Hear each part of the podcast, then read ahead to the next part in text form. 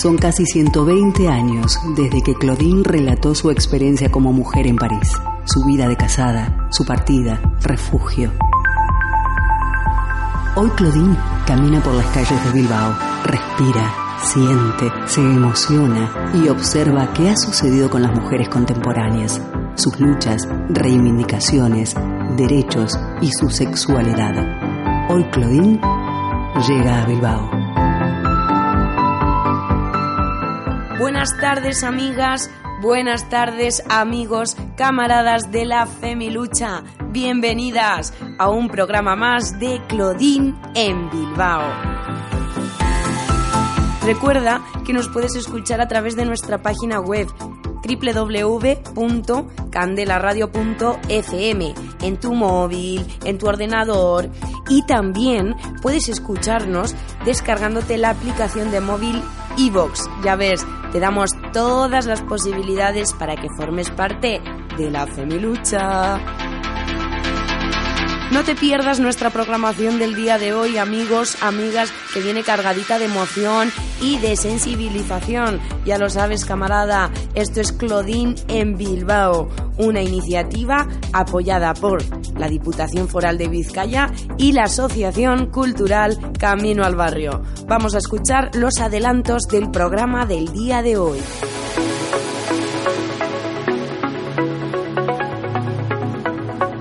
De espacio en espacio, de calle en calle, de realidad en realidad.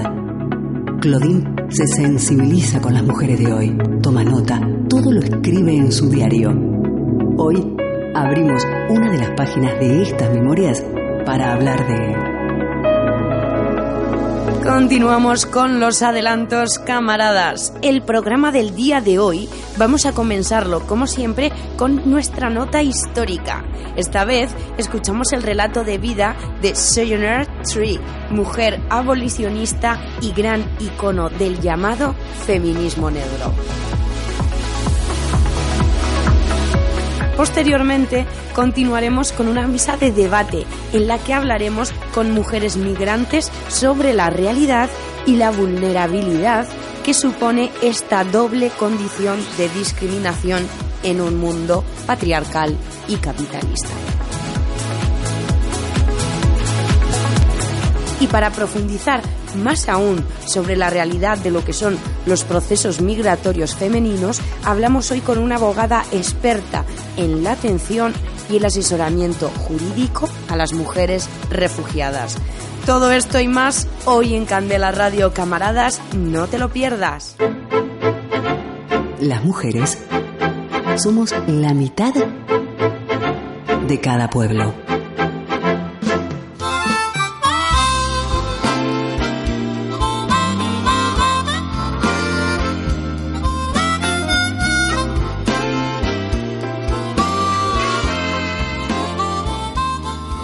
Se cree que Soyuna Triff o Isabella Bonfree, su nombre real, nació en 1797, pero la fecha no está clara, ya que a los esclavos no se los registraba cuando nacían. Soyuna era negra, mujer e hija de esclavos. A los nueve años fue vendida como adicional de un lote de ovejas a un terrateniente de Nueva York llamado John Neely. Ella lo describió como un amo cruel y hostil que le pegaba a diario. Neely la vendió en 1808 a un tabernero que la tuvo por 18 meses. Este a su vez volvió a venderla en 1810 a John DeMont de Westpac, Nueva York. Aunque su cuarto dueño era amable con ella, existía una tensión considerable entre ella y la esposa de Dumont, que la acosaba y hacía más difícil su vida. En 1815, Soyuni se enamoró de un esclavo, de una granja vecina llamada Robert. No obstante, el dueño de Robert prohibió su relación. No quería que un esclavo tuviera descendencia con una esclava que él no poseyera, ya que la descendencia fruto de esa unión no sería de su propiedad. Un día Robert se escapó para ver a su amada, razón por la que le apalearon salvajemente. Soyune nunca volvería a ver a Robert. En 1826, Soyun escapó de su amo y en diciembre de 1851, ante la Convención de Mujeres organizada en Ohio, pronunció un discurso que quedó en la historia. Ella decía, ¿acaso no soy yo una mujer? Mírenme, miren mis brazos, he arado y sembrado He trabajado en los establos y ningún hombre lo hizo nunca mejor que yo. ¿Y acaso no soy una mujer? Puedo trabajar y comer tanto como un hombre, si es que consigo alimento. Y puedo aguantar el latigazo también. ¿Y acaso no soy una mujer?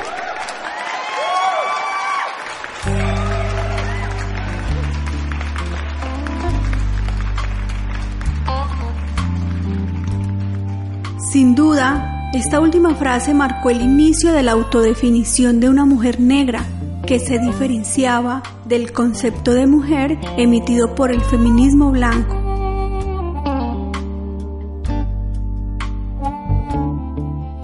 Su discurso llevaba impreso un cuestionamiento a la homogeneidad de la identidad de género y esto fue fundamental en la creación de un discurso en el cual género y etnia son inseparables para las mujeres afrodescendientes.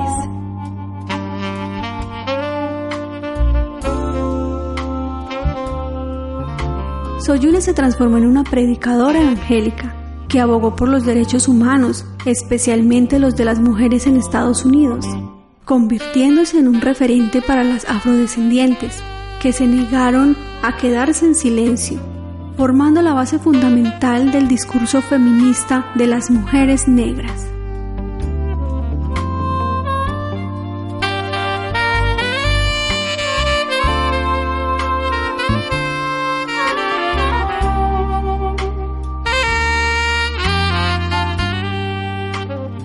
Escuchábamos la historia, compañeras, compañeros, de una de las precursoras del feminismo negro, Sojourner Tree. Continuamos ahora con la siguiente propuesta musical. Ellas son el grupo Mafalda y su canción se titula En Guerra. Diga lo que digan las mujeres, estamos. en guerra!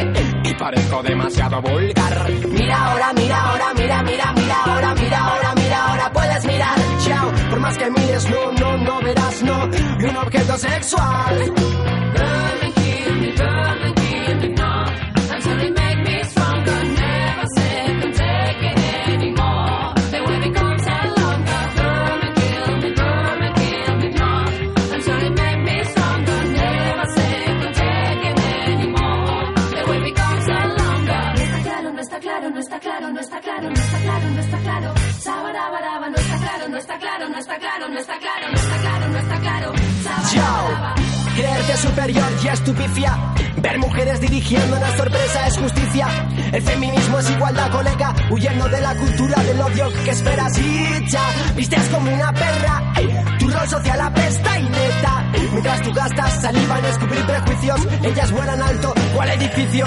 Villa de la igual que mana y capota de la mar. Y así ni a tan de que costa respirar.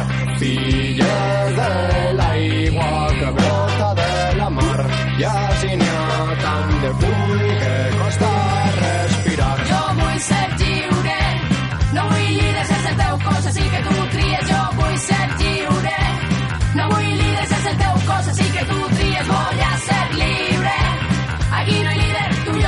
así que tú decides. Voy a ser libre,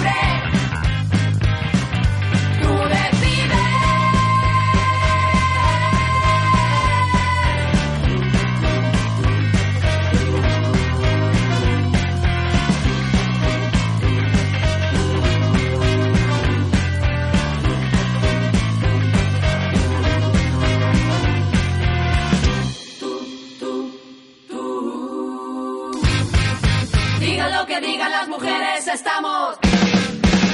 ¡Ya en guerra!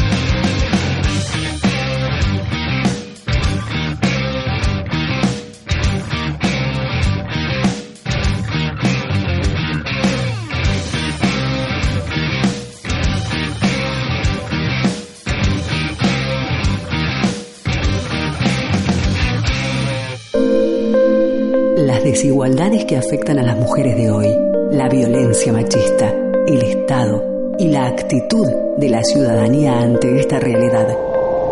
Claudine suspira, reflexiona, dice...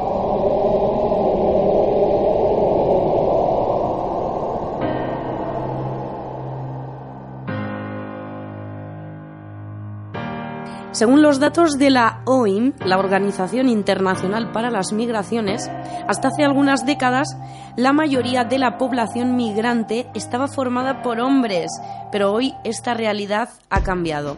La migración tiende a feminizarse y como se feminiza también la pobreza mundial. Por esta razón, la feminización de las migraciones constituye uno de los mayores rasgos de las migraciones modernas del siglo XXI. Para hablar de la realidad de las mujeres migradas, invitamos hoy en nuestra mesa de debate a las siguientes compañeras. Ellas son Susi Yom, de Bilbao, nacida en Camerún. Bienvenida, compañera. Mm, Gracias por la invitación. También tenemos a Gabriela Castro, otra ciudadana de Bilbao, nacida en Puerto Rico. Bienvenida, compañera. Muchas gracias, un placer estar aquí. Y también tenemos a Jessica Marroquín. Ella también es ciudadana de Bilbao, nacida en Guatemala y perteneciente a la comunidad Maya Mam. Bienvenida, compañera. Shonti, muchas gracias. Me encanta que nos hables en tu lengua. Tres mujeres de Bilbao, tres mujeres de Bilbao con orígenes diversos, como diversa también es la realidad de cada niña y de cada mujer que migra. Compañeras, vamos a empezar la entrevista y vamos a empezar por el principio, por la pregunta del millón. ¿Por qué decidieron migrar? Gabriela, cuéntanos tú primero. ¿Por qué decidiste migrar? Pues yo tuve una situación un poco difícil, pero también debo decir que tengo mucha fortuna. Porque la realidad es que vine porque quería, pero también hubo un evento que me impulsó a tomar esta decisión con firmeza. Eh, en Puerto Rico yo, yo soy músico y desde muy pequeña yo deseaba poder viajar el mundo. Mm, deseaba que durante la, la etapa universitaria poder viajar, poder conocer nuevos países, etc. Entonces, eh, ya yo había empezado a hacer los planes para, para venir para acá a estudiar en la UPV, hacer un, cuatrimestre en química. Y, pero justo antes de, de que, sur- de que llegara esa fecha, tan esperada fecha, eh, eh, surge un huracán en Puerto Rico. En el 2017, el huracán María, que mm, fallecieron 4.645 personas.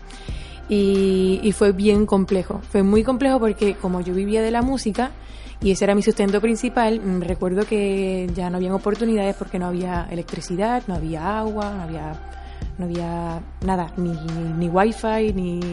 O sea, no había comunicación absoluta y eso me cerró temporalmente las puertas para poder continuar con la música. Ahí decidí con firmeza que me iba a estudiar a- aquí.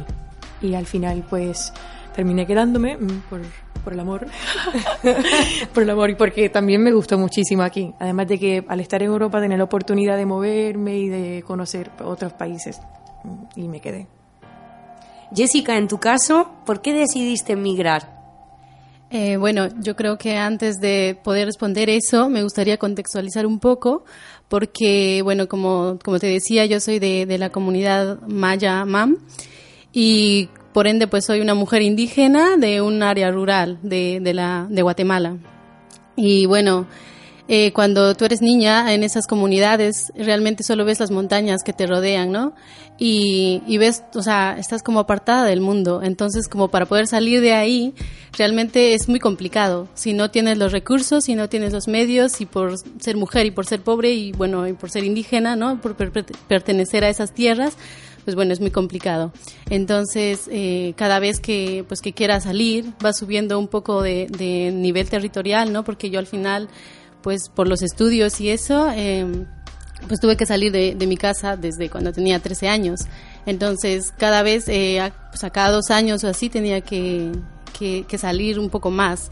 Entonces, cuando vas saliendo, también te vas dando cuenta de las barreras que tienes para poder seguir, pero también de las oportunidades que tienes. Entonces, eh, llegó a un punto en el que yo tuve que emigrar de, de- del departamento ya para, para la capital y estudiar la universidad. Pero una vez estando ahí, se me presentó la oportunidad de poder viajar hacia aquí.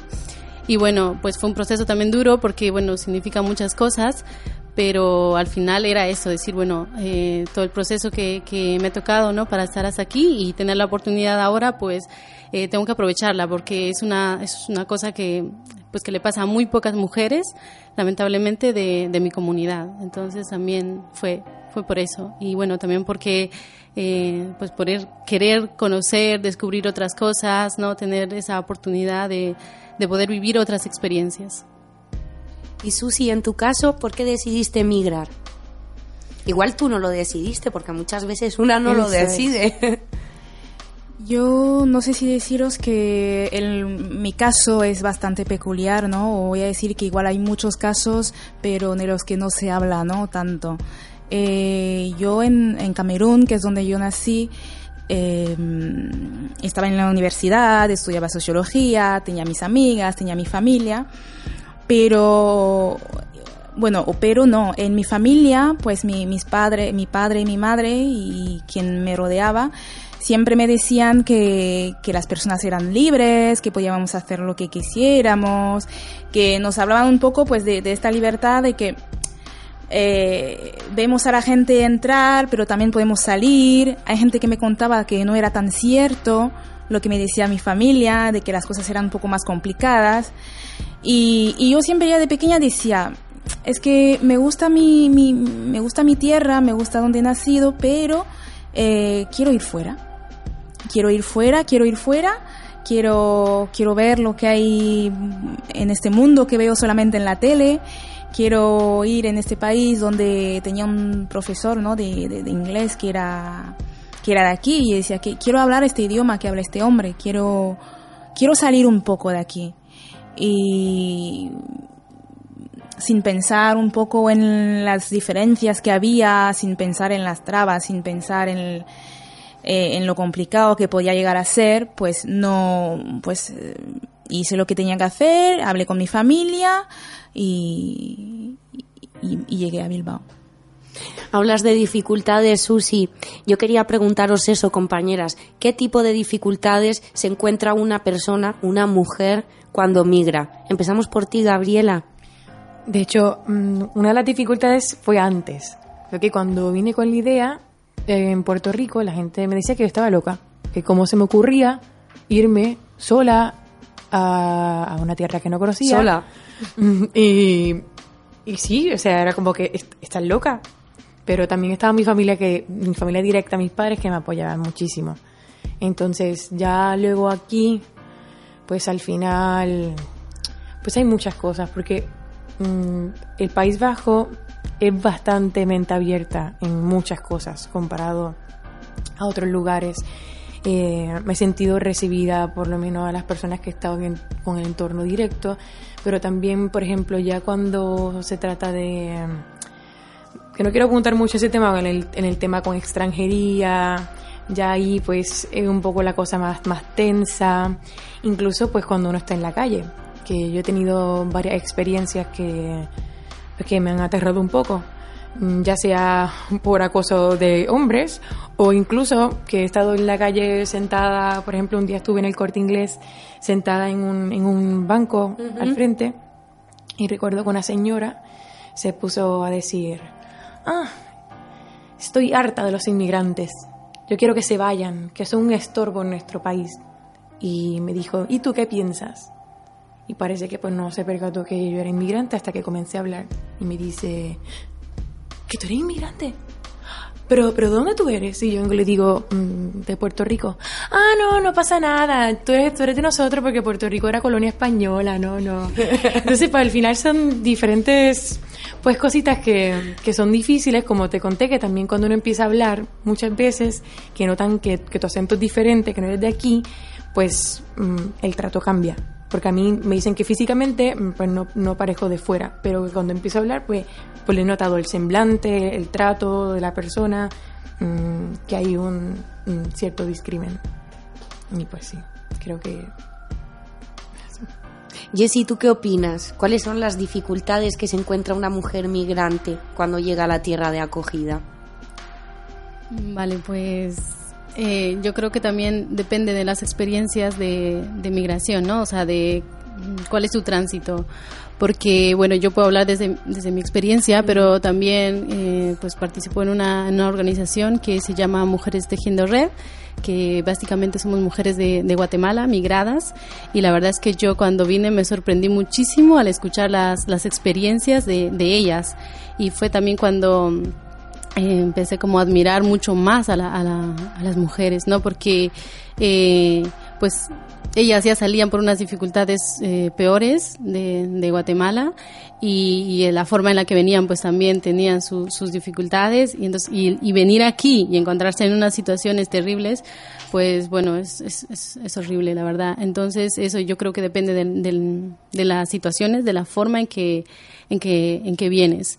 En mi caso, pues yo venía eh, de alguna manera con, pues con, con familia, con gente que conocía, entonces eso me permitió de que al llegar tenía un círculo ya donde donde poder estar no que luego surgieron varias cosas y tal pero pero que al inicio o sea eh, fue fue lo que lo que me ayudó muchísimo a poder pues integrarme de alguna manera con, con la sociedad aquí. Entonces eh, pero yo digo eso, o sea, depende de cómo te vienes, depende de los recursos que traes, depende de, de, de los recursos eh, también y de las situaciones en las que sales, en las que migras, en las que llegas, porque eh, conozco a chicas que han estado en la calle eh, viviendo, en las que han aguantado unas situaciones terribles por, por- porque no tienes em, pues esa oportuni- esas oportunidades, ¿no? Entonces, yo creo que eso.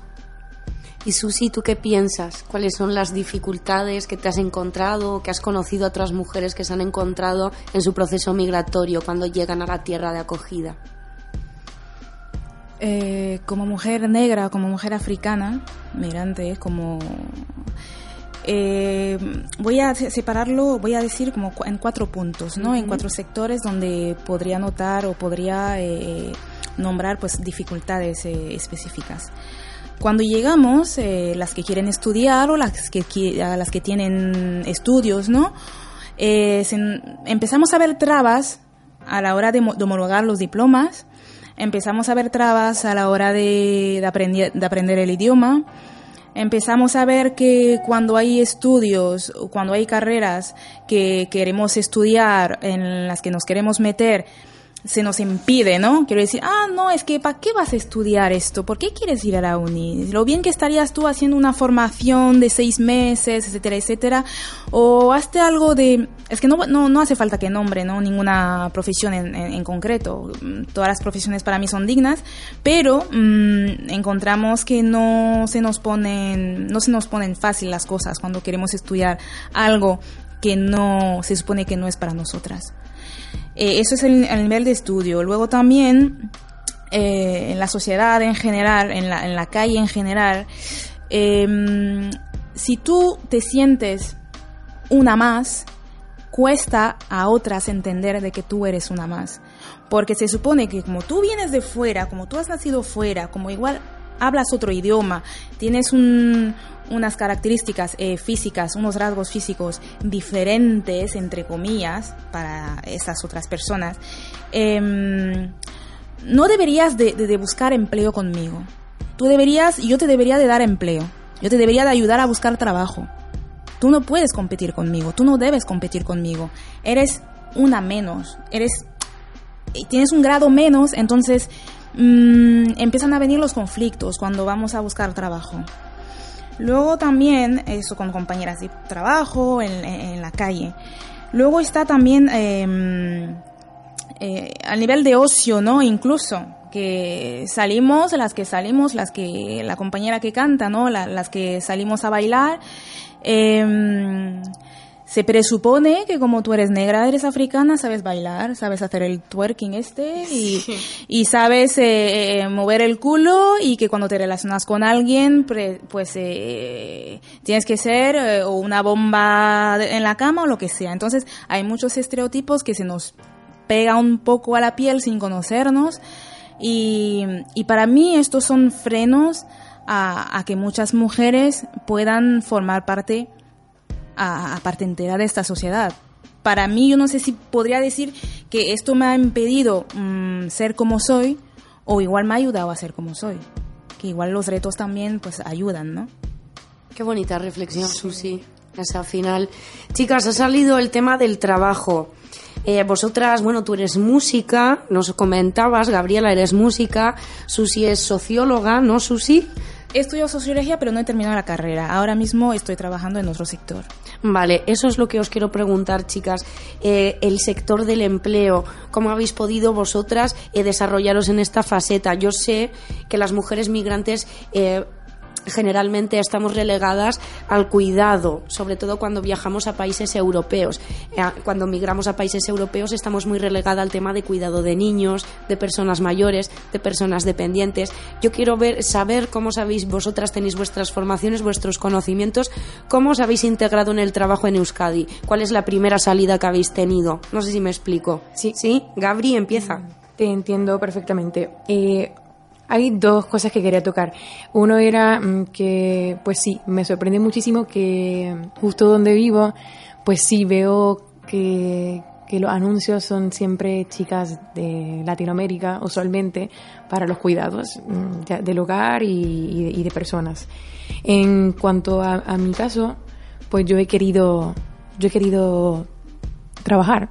Yo, soy, yo, yo hago música. Entonces, pues para mí ha sido un poco complejo en el sentido de que para aquí hay que irse por una vía muy legal para todo. Sí, en, en Puerto Rico y Estados Unidos tú cantas y ya está, pero aquí tú tienes que estar de, de alta en auto, con autónomo. Entonces, pues para mí ha sido difícil porque eso va de la mano con el tema de extranjería, el cual también ha tenido muchas trabas y muchas complicaciones. Y al final, pues la música mm, y la química es lo único que sé hacer y no he podido ni trabajar ni estudiar por, por el tema de extranjería, porque ha sido un, un- un proceso que ha durado más de un año, que, que, que me lo han complicado de muchas formas, que, o sea, no me gusta tocar mucho el tema, pero mm, mañana mismo tengo, tengo un asunto con ellos mismos por eso mismo, porque me han abreviado el, mi procedimiento y ha sido bien complejo para yo adaptarme. Que unos papeles me han, me han frenado pues lo que sería mi desarrollo. Yo no quiero depender en lo absoluto del gobierno nada, yo, yo quiero trabajar, pero es que no, no, se me lo, no se me lo permite. Y, y al final, pues sí, creo que una de las cosas que siempre digo que me da la sensación de que el sistema está diseñado para que, no para que te digan que no, pero no para que te den una negativa en cuanto a quedarte aquí, sino para que tú te frustres y te quieras ir porque es que no te dan otra alternativa. Pues en mi caso yo no he tenido la oportunidad de, de irme a trabajar, ni siquiera con la música. Yo siempre digo, no te dicen que te vayas, pero te invitan a Eso irte. es. Sí. Jessie, ¿tú qué opinas en el mundo laboral? ¿Cuál es tu opinión respecto a esto que estamos comentando? Bueno, a ver, en mi caso es que eh, yo cuando, pues, cuando estuve, cuando tenía que venirme, eh, tenía que decidir si realmente quería venirme o no, porque estaba cerrando justo la universidad y bueno, yo había estudiado eh, profesorado para, para primaria. Y, y bueno, pues no, no logré hacer la titulación porque bueno, los plazos eran pues eso justo cuando me venía, ¿no? Entonces, eh, al venir aquí, eh, yo intenté pues poder estudiar también y, y, bueno, de hecho, antes de venir me hice la homologación de mi bachillerato, que nos llevó más de un año y medio para, para poder hacerlo. Y, bueno, ya estando aquí, pues digo, ya tengo el bachillerato y, con eso también tengo acceso, ¿no? A poder estudiar la universidad o alguna otra cosa. Entonces, eh, mi primer intento fue la universidad y es lo que lo que dicen, ¿no? O sea, no te dicen que no, porque de hecho eh, te dan la bienvenida, ¿no? Eh, ¿no? Te ofrecen todas las opciones que hay, pero bueno, luego cuando vas viendo los requisitos y te das cuenta que no aplicas a ninguno de esos. Entonces, en mi caso, me dijeron que, que tenía que hacer pues la selectividad que de hecho lo hice y estuve pues no sé como tres meses ahí eh, para arriba y para abajo como una loca estudiando y, eso pero al final pues era poco tiempo y no, no pude aprobarlo entonces eh, tenía la otra opción de poder eh, pues que la universidad te permite terminar tus estudios que has iniciado en otro en, tu país no y bueno intenté también por esa vía y como es magisterio pues con el idioma me dijeron pues que o que tenía que hacer 60 créditos en euskera o tenía que aprender a hablar euskera directamente, ¿no? Y que para trabajar en el sector de la educación, pues que eso que tenía que, hablarlo. Entonces, bueno, eh, también un poco con, con, mi proyecto de vida y tal, pues no, digo, sí, es un idioma que me gusta y que me gustaría aprenderlo, pero que ahora mismo pues no, no puedo y, tam, y tampoco es eso, es que al final, si tienes que trabajar para vivir, ¿no? Eh, no te da tiempo para estudiar y para poder estudiar lo que quieren que estudies, entonces al final es, es un poco complicado y pues por esa vía no, no, pude hacerlo. Luego también ya tuve otra oportunidad, bueno, otra oportunidad, eh, estudiar eh, un grado superior, ¿no? Entonces pues digo, bueno, voy a estudiar eso, ¿no? Uh -huh. y, y, lo que yo quería hacer pues es integración social y fui al centro y lo mismo, la bienvenida, no sé qué, que aquí puedes estudiar y todo lo demás. Pero eh, hay un problema que cuando te hacen la homologación del bachillerato eh, no te especifican a qué modalidad perteneces, con lo cual estás dentro de la nada y cuando las plazas que hay en, en los centros hay porcentajes, entonces igual es el 60% para las personas que vienen de bachillerato y que vienen con bachillerato de ciencias, luego un 30 o algo así, o sea, son porcentajes eh, esto para las personas pues que vienen de otras modalidades y otras cosas, pero realmente es un 10% para las personas que vienen con casos como, como el mío. Y dentro de ese 10%, pues hacen un ranking de, de, notas y dependiendo de la nota que tengas, pues tienes acceso o no. Entonces, con todo eso me dijeron que era imposible que yo pudiera estudiar integración social y que pues hubiera otras opciones porque no, no, era, no, no era posible, no era viable. Y bueno, pues, eh, pues a raíz de eso, ahora estoy estudiando un grado superior que también me gusta, pero que no es lo que realmente me gustaría estudiar. Eh, es en desarrollo de aplicaciones web, que, está muy bien y que, y que me gusta, pero digo, es que esto es la, el, el plan B, ¿no? Lo, lo, que, lo que me queda como, como persona migrada, como mujer migrada, porque no, no tengo otra, otra opción. Y y eso, luego también estuvimos viendo opciones en otras universidades, igual eh, a distancia y esto, y, y, hay una cosa muy curiosa que es una de las universidades a la que pedimos eh, información y esto, me dijeron que sí que podía estudiar y que no tenía ningún problema, pero como eh, tenía que hacer los trámites con el pasaporte, pues me dijeron que el monto o el costo de las del de, de los créditos eh, me valían como extranjera. Entonces, claro, es un dineral que, que, no tengo y que, o sea, que no, que estoy aquí y por ende tendría que, que, acceder como, como con los mismos derechos de aquí, ¿no? Pero no. Eh, entonces, sí, es, es muy complicado. Y Susi, ¿tú cómo ha sido tu experiencia respecto a la incorporación al mundo laboral? Ya nos comentabas algo de la homologación de tus estudios, que te han puesto trabas por todos lados, ¿no? Ha comentado mi, mi compañera que la, tar, la han, tar, han, tardado como dos años, ¿no? un año y medio para mm. homologar su, su, diploma. Pues tardé, tardaron lo mismo en homologar mi, mi bachillerato. Tardaron no sé si, igual un poco más, dos años, dos años y algo, ¿no? Es cierto que antes de que me salga ya había empezado a, a estudiar algo, porque igual habéis venido con el idioma, yo vení sin, sin el idioma, ¿no? Entonces yo para no quedarme en casa, sí que hice un curso antes de, de que, se, de que me homologuen el diploma. Eh, creo que la pregunta era sobre el trabajo, ¿no? Un poco pues la, cómo hemos empezado a, o cómo estamos trabajando, o, cómo vemos el mundo laboral y las discriminaciones, o cómo vemos, vamos. Eh, lo que puedo decir eh, al nivel laboral, al nivel de empleo, como lo he dicho antes, que hay, hay mucha competitividad, ¿no? Entonces yo entiendo o yo quiero entender de que cuando las cosas se ponen un poco complicadas, ¿no? Para, para algunas personas, la primera, la, las primeras personas que quieren poner de lado es a, las personas que parecen que no son autóctonas, ¿no? A personas que no han llegado primero, a las que han llegado últimamente, en último, pues como que les queremos, se, se, se las quiere echar un poco, ¿no? Eh, yo creo que eh, son cosas que podríamos utilizar un poco a nuestro favor, porque es cierto que es muy complicado, ¿no? Y está el tema de la ley de extranjería, de la que, del que, bueno, la, ley de extranjería que, que, ha comentado ahí mi compañera, eh, el euskera, el idioma. Yo creo que son cosas que eh, está bien que haya programas, ¿no? Como este, que haya, eh, que estemos aquí en Candela Radio para comentar un poco todas las dificultades que hay para conseguir ser una más. Pero creo que también es muy necesario que, que, nos sentemos también para decir cómo vamos a utilizar las fuerzas que tenemos, ¿vale? Cómo vamos a trabajar juntas, cómo vamos a mover las cosas, cómo vamos a empoderarnos como cantantes, como pedagoga, como lo que sea, cómo vamos a poder sacar donde hay gente que ve debilidades, que, que hagamos de estas debilidades, vamos, que, que hagamos fortalezas.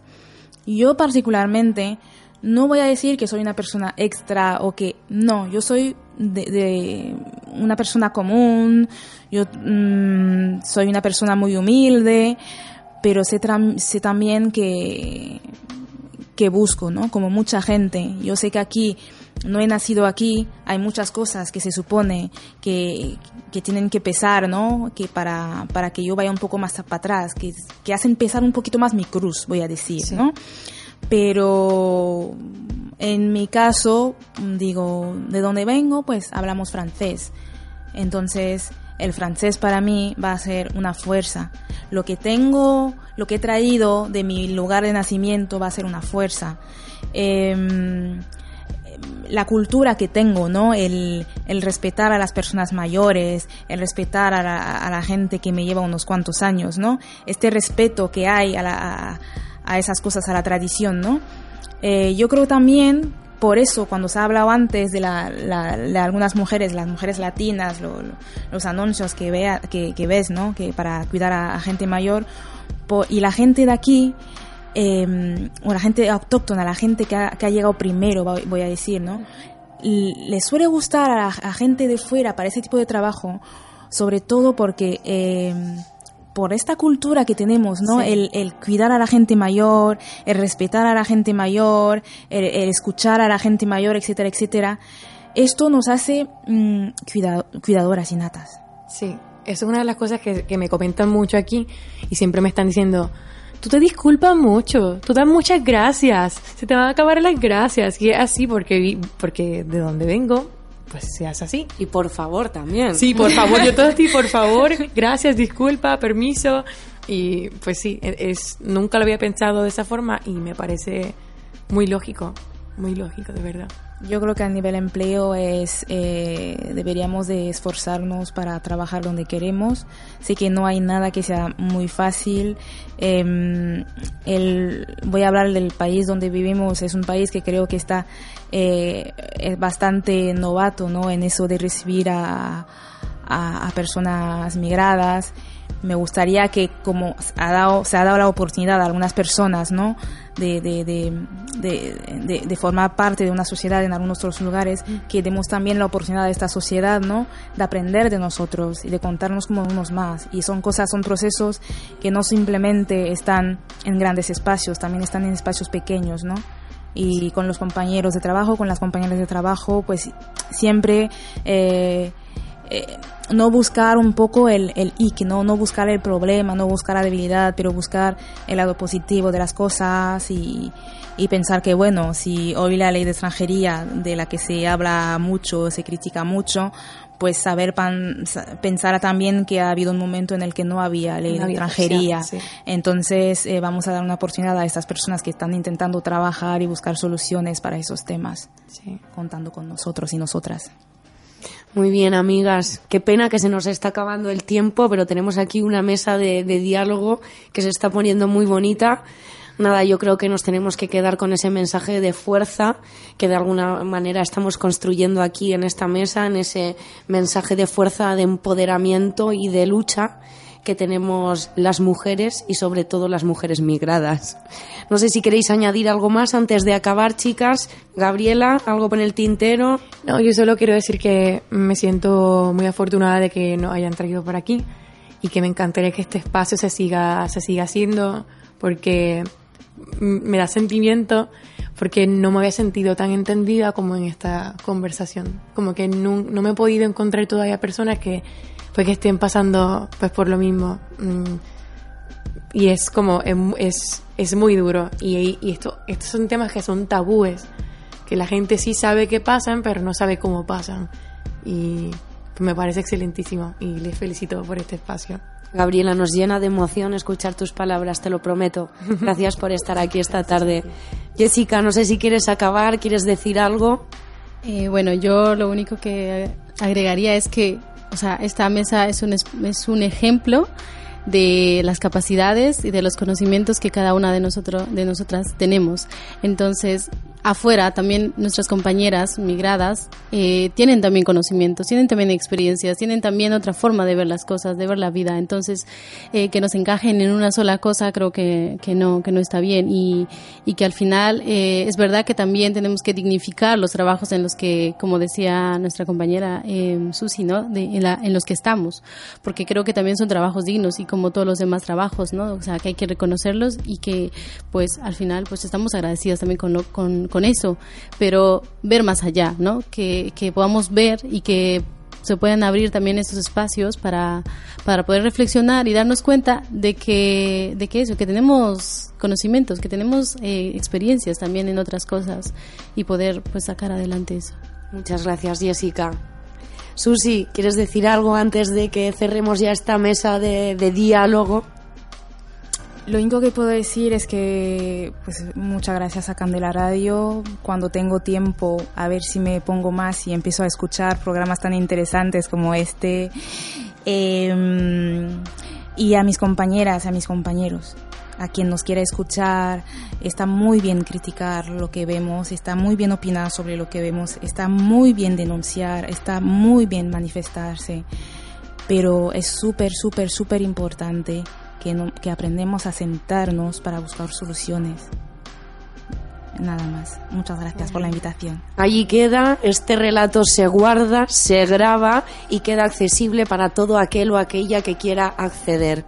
Gracias chicas por estar aquí esta tarde, totalmente emocionante y, y emotivo el diálogo que hemos llevado hoy. Y bueno, a ti, camarada de la Femilucha, de la Femilucha que nos estás escuchando, no te olvides que queda todavía más programas, siguen más, este- siguen más entrevistas, así que no te vayas, sigue con nosotras. conciencia cósmica de herencia mágica, buscando en la sombra los rastros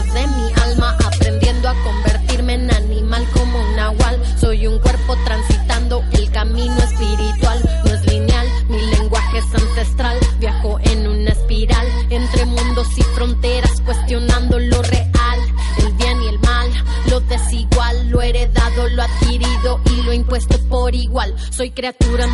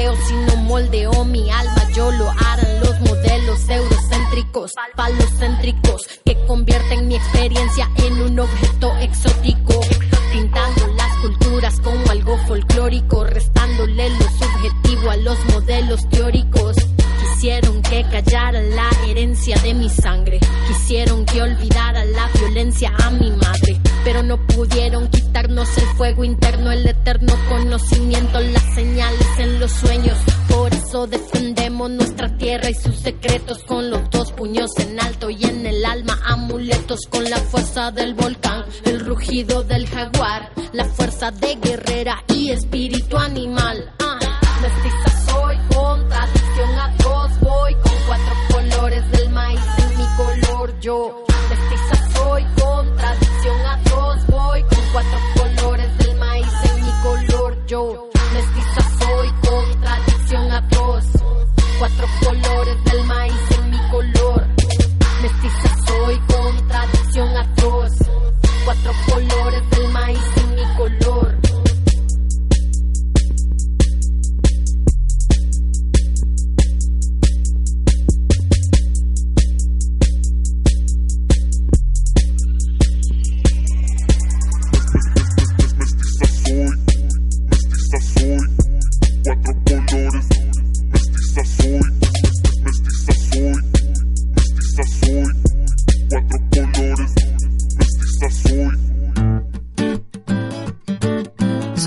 Del cambio. Es imprescindible tomar conciencia de nuestro papel en este presente vital. Debatir, hablar, no estar de acuerdo. Hoy Claudine dialoga con...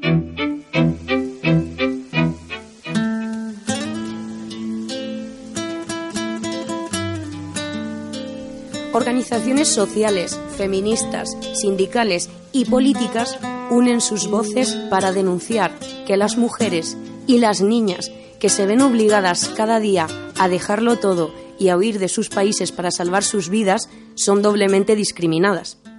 Casi la mitad de las desplazadas y las refugiadas en el mundo son niñas y mujeres, y los riesgos a los que se exponen antes, durante y después de la huida las convierten a menudo en víctimas de abusos, de violencia sexual y obviamente de género. Además, los conflictos las separan de sus maridos y familiares, teniendo que afrontar en solitario y en el exilio toda la responsabilidad y el cuidado de sus descendientes, de sus hijos e hijas.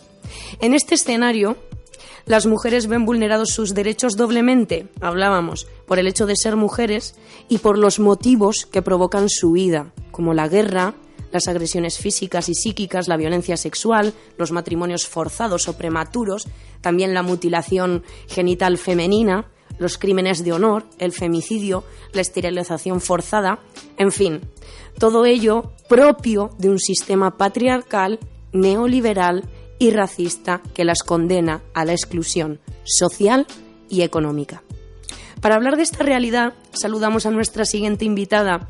Ella es abogada y trabaja atendiendo, eh, asesorando a mujeres migrantes y refugiadas. Saludamos con mucho cariño a nuestra compañera Inés Inés Herrero. Bienvenida, compañera. Hola, buenas, muchas gracias. Gracias a ti, compañera, por estar aquí. Compañera, para contextualizarnos un poco, estamos hablando de las personas, las mujeres refugiadas que llegan a las costas europeas. Cuéntanos, tú que conoces de alguna forma esta realidad, ¿de dónde vienen estas mujeres que llegan a Europa y de qué huyen? Bueno, pues empiezo por el final, ¿no? Huyen de, de violencias y, de miserias, ¿no? Las mujeres en muchas ocasiones huyen por temas de, de matrimonio forzado, de mutilación genital femenina u otro tipo de violencias intrafamiliares.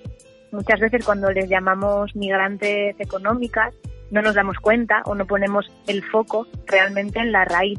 Muchas veces son desplazamientos forzados, no son migraciones forzadas. Y de dónde vienen las procedencias son variadas. ¿no? Hay muchas personas que vienen de, de Marruecos, de Argelia y otras que proceden de países de África subsahariana. En su mayoría es verdad que, que trabajó con, con, con mujeres de Guinea-Conakry, de Costa de Marfil o de Camerún. Y compañera, ante esta realidad en la que vemos a mujeres, a niñas que se juegan la vida cruzando en una barca su vida, queremos saber cuál es la respuesta de la Unión Europea ante esto que está pasando en las fronteras. Bueno, pues hasta me gustaría decir que miran hacia otro lado, pero la realidad es que no, ¿no? Las políticas europeas son restrictivas, son racistas y represoras hacia las personas migrantes y refugiadas. O sea, ejemplo, ¿no? España retira las concertinas de las vallas de Ceuta, de Melilla, pero financia a Marruecos para que pongan nuevas cuchillas, ¿no? Al final es un lavado de cara, ¿no? Lo que está haciendo la Unión Europea y, y, bueno, y en concreto, en concreto el gobierno español. Compañera, así como a grandes rasgos, ¿cómo es el viaje de una mujer que decide salir desde su país, ya sea de Guinea-Conakry, de Costa de Marfil o de Marruecos? ¿Cómo es ese viaje? Bueno, cada viaje es diferente, ¿no? Cada realidad es diferente. Algunos casos que conozco por compartiros, pues bueno, algunas mujeres parte del trayecto la hacen, lo hacen en transporte público, en bueno, autobuses o camiones, eh, y otra parte, otra parte la hacen andando por, bueno, pues por el desierto o por zonas muy inseguras, ¿no? Son rutas muy peligrosas para las mujeres en las que muchas veces se juegan la vida y el cruce, bueno, sabemos que el cruce de las fronteras es siempre difícil, ¿no? Pero la frontera marítima entre Marruecos y España suelen considerarla la peor y la más peligrosa. Eh, en 2018 murieron, bueno, murieron o desaparecieron más de mil personas en el intento de alcanzar Europa a través de, de esta ruta. Y justo las mujeres, bueno, pues sufren también esa violencia sexual, esa violencia física, bueno, porque como tenemos una ley de extranjería que, que desde mi punto de vista habría que abolir, tienen que cruzar con mafias que se aprovechan de sus situaciones de vulnerabilidad. Y compañera, ¿es verdad que, que, dura o que puede durar más el viaje desde que se sale a su país hasta que se llega a Europa? ¿Puede durar más este viaje a una mujer que a un hombre? Bueno, pues por lo que tengo entendido recientemente, cada vez los trayectos, al menos hasta Marruecos, están siendo más cortos. Cada vez hay más aviones, se utilizan más eh, eh, medidas un poco más seguras, ¿no? Pero he conocido a mujeres que han tardado hasta siete años en cruzar el estrecho y otras que tienen suerte o más suerte y lo hacen en, en pocos meses, ¿no? Eh, varía, varía mucho, la verdad, de, de unas realidades a otras. Y compañera, cuando llegan al país de destino, al país de acogida, las mujeres parten de una posición igual o inferior a la de sus compañeros masculinos para lograr la inclusión? ¿Cómo es esa posición? Bueno, pues sí, ¿no? Como apuntabas antes, la sociedad que en la que vivimos es una sociedad patriarcal y es una, es una sociedad racista, ¿no? Yo creo que, que sí, como en todas las mujeres estamos en una posición inferior eh, en relación a, nuestros compañeros hombres, ¿no? Y, y, ellas, pues es verdad que, que lo sufren, lo sufren más, ¿no? Mm. Sabemos que cuando se ilegalizan las realidades humanas, surgen los mercados como el de la trata y el tráfico de personas. Aunque sabemos que muchas veces los medios de comunicación estos dos conceptos claves de trata y de tráfico los confunden. Compañera, tú que eres conocedora de este tema, de estos conceptos, trabajas con ellos habitualmente, ¿podrías ilustrarnos sobre la diferencia entre trata y tráfico? Hmm, bueno, son, son dos, dos realidades diferentes, ¿no? Al final, eh, lo que sería el tráfico de, de personas, bueno, lo que busca, eh, bueno, es el traslado, ¿no? El traslado siempre tiene que haber una, una, como una frontera, ¿no? Que cruzar. Y hay, un beneficio económico, material, eh, entre, bueno, como por ejemplo que la persona que pasa de Marruecos a, a, España en, en, en, patera, ¿no? A veces eh, es tráfico de personas en realidad se está se está atentando contra el contra las leyes migratorias de, de ese estado, ¿no? Eh, no sé si me explico, o sea, el delito acabaría, por así decirlo, eh, cuando se llega al otro lado, ¿no? al punto al que en principio has pactado que vas a llegar. Y sin embargo, la trata de, de seres humanos, bueno, pues el objetivo es la explotación de la persona eh, una y otra vez y, y, es un delito contra la persona, ¿no? en realidad suele durar hasta que bueno hasta que se salda la deuda suele haber una deuda elevada eh, por el tema de bueno pues pago de billetes o, o facilidad de, de, eso de ese tránsito de un país a otro y la persona en realidad no está no está consintiendo eh, libremente no ese eso no sino que por la situación de vulnerabilidad en la que se encuentra no le queda eh, otra opción que, bueno que sea sometida a ese tipo de explotación, ¿no? que puede ser ya con fines de explotación sexual, eh, laboral, temas de mendicidad. Últimamente estamos viendo mucho, muchos temas de trata con fines de, de, de matrimonio forzado. Eh, bueno, al final la persona no, no, no consiente libremente. Compañera, como bien comentas ahora, estabas comentando que la trata muchas veces es sinónimo de, prostitución. Yo quiero preguntarte si, si, sabes tú si es alta la demanda europea y eh, concretamente la española sobre sexo comprado. Pues sí, dentro del ámbito de, la prostitución es verdad que hay, mujeres que se encuentran en situación de trata, ¿no? Y bueno, claramente España es uno de los países principales de destino y de tránsito de las redes de trata.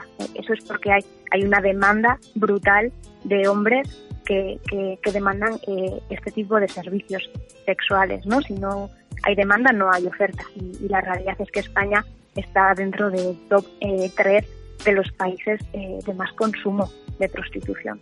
Sí. Compañera, ya para finalizar la entrevista, cuéntanos, si una mujer es víctima de trata y quiere denunciar, ¿dónde puede recurrir? ¿Qué tiene que hacer? ¿Dónde tiene que llamar? ¿O con quién se tiene que poner en contacto? ¿Con qué entidad? Yo le, yo le aconsejaría siempre ir de la mano de alguna asociación, ¿no? De alguna entidad. O sea, no ir sola a, a poner esa denuncia. Eh, porque, bueno, porque son procesos son procesos largos y, es mejor siempre estar acompañada. Hay diferentes instituciones y, asociaciones. Aquí en Vizcaya, por ejemplo, pues podría ir de la mano de Ascavive, de, Cruz Roja, de, de CEAR.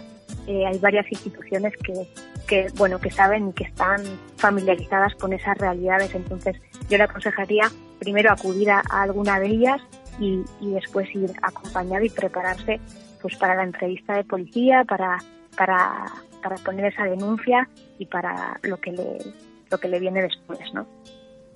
Compañera, quiero agradecerte tu aportación el día de hoy, fundamental para sentar bases y seguir construyendo el relato de una ciudadanía que es crítica y está sensibilizada con esta realidad.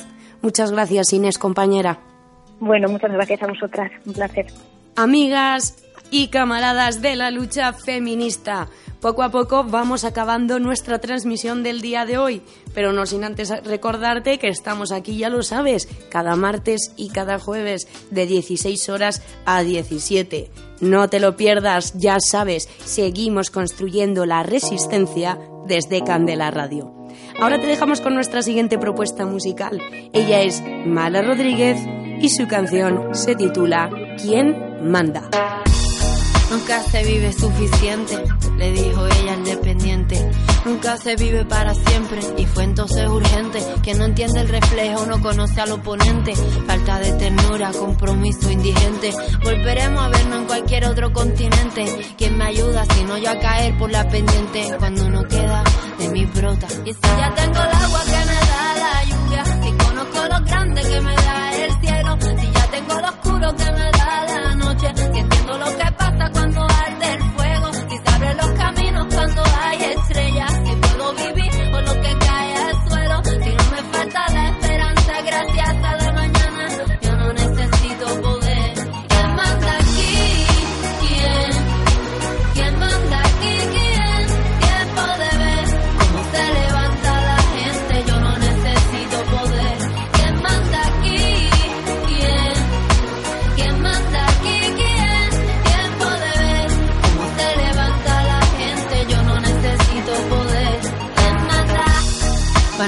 en llegar, no me importa esperar.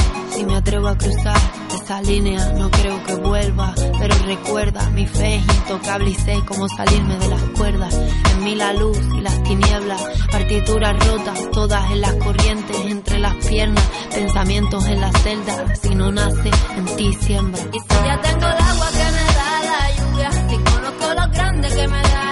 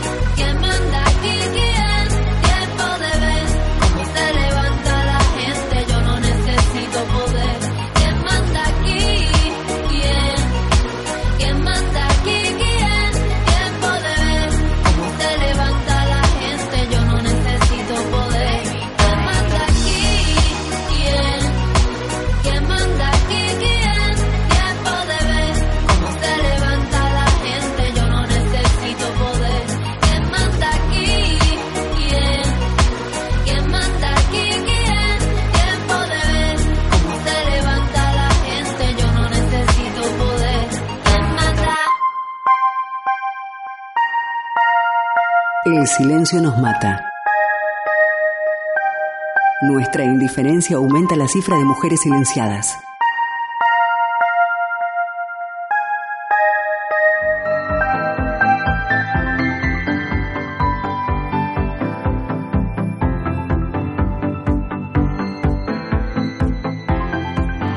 Amigas, amigos, damos por finalizado un programa más de Claudine en Bilbao. Un programa en el que hoy nuestra intención era traer la realidad de las mujeres migradas, de las mujeres refugiadas, de las mujeres racializadas, ¿no? Y de alguna forma visibilizar esa doble discriminación que sufren por su origen y por la condición de ser mujeres. Empezamos, como veis, escuchando la. Escuchábamos el relato de la historia de Sojourner Truth, una de las precursoras del llamado feminismo negro.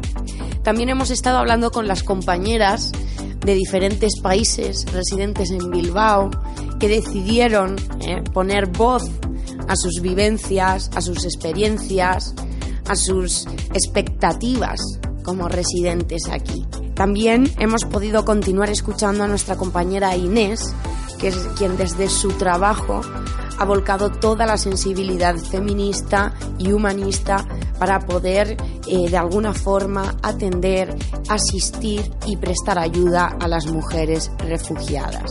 Un programa, señoras, señores, que cerramos el día de hoy y que de alguna forma en él hemos querido reconocer el valor de las mujeres migrantes. Recuerda que puedes escucharnos en nuestra página web www.candelaradio.fm o escuchar repetidamente todos nuestros podcasts en la aplicación de móvil iVoox. Recuerda, cada martes y cada jueves de 4 a 5 de la tarde. Mi nombre es Colette Hugo. Muchas gracias por estar ahí. Hasta luego, camaradas. Andado el camino, hechas las reflexiones, escritas en su diario. Claudine levanta la mirada, observa, siente, respira y se adentra nuevamente en las calles de la ciudad. ¿Qué nueva realidad le deparará Bilbao a Claudine?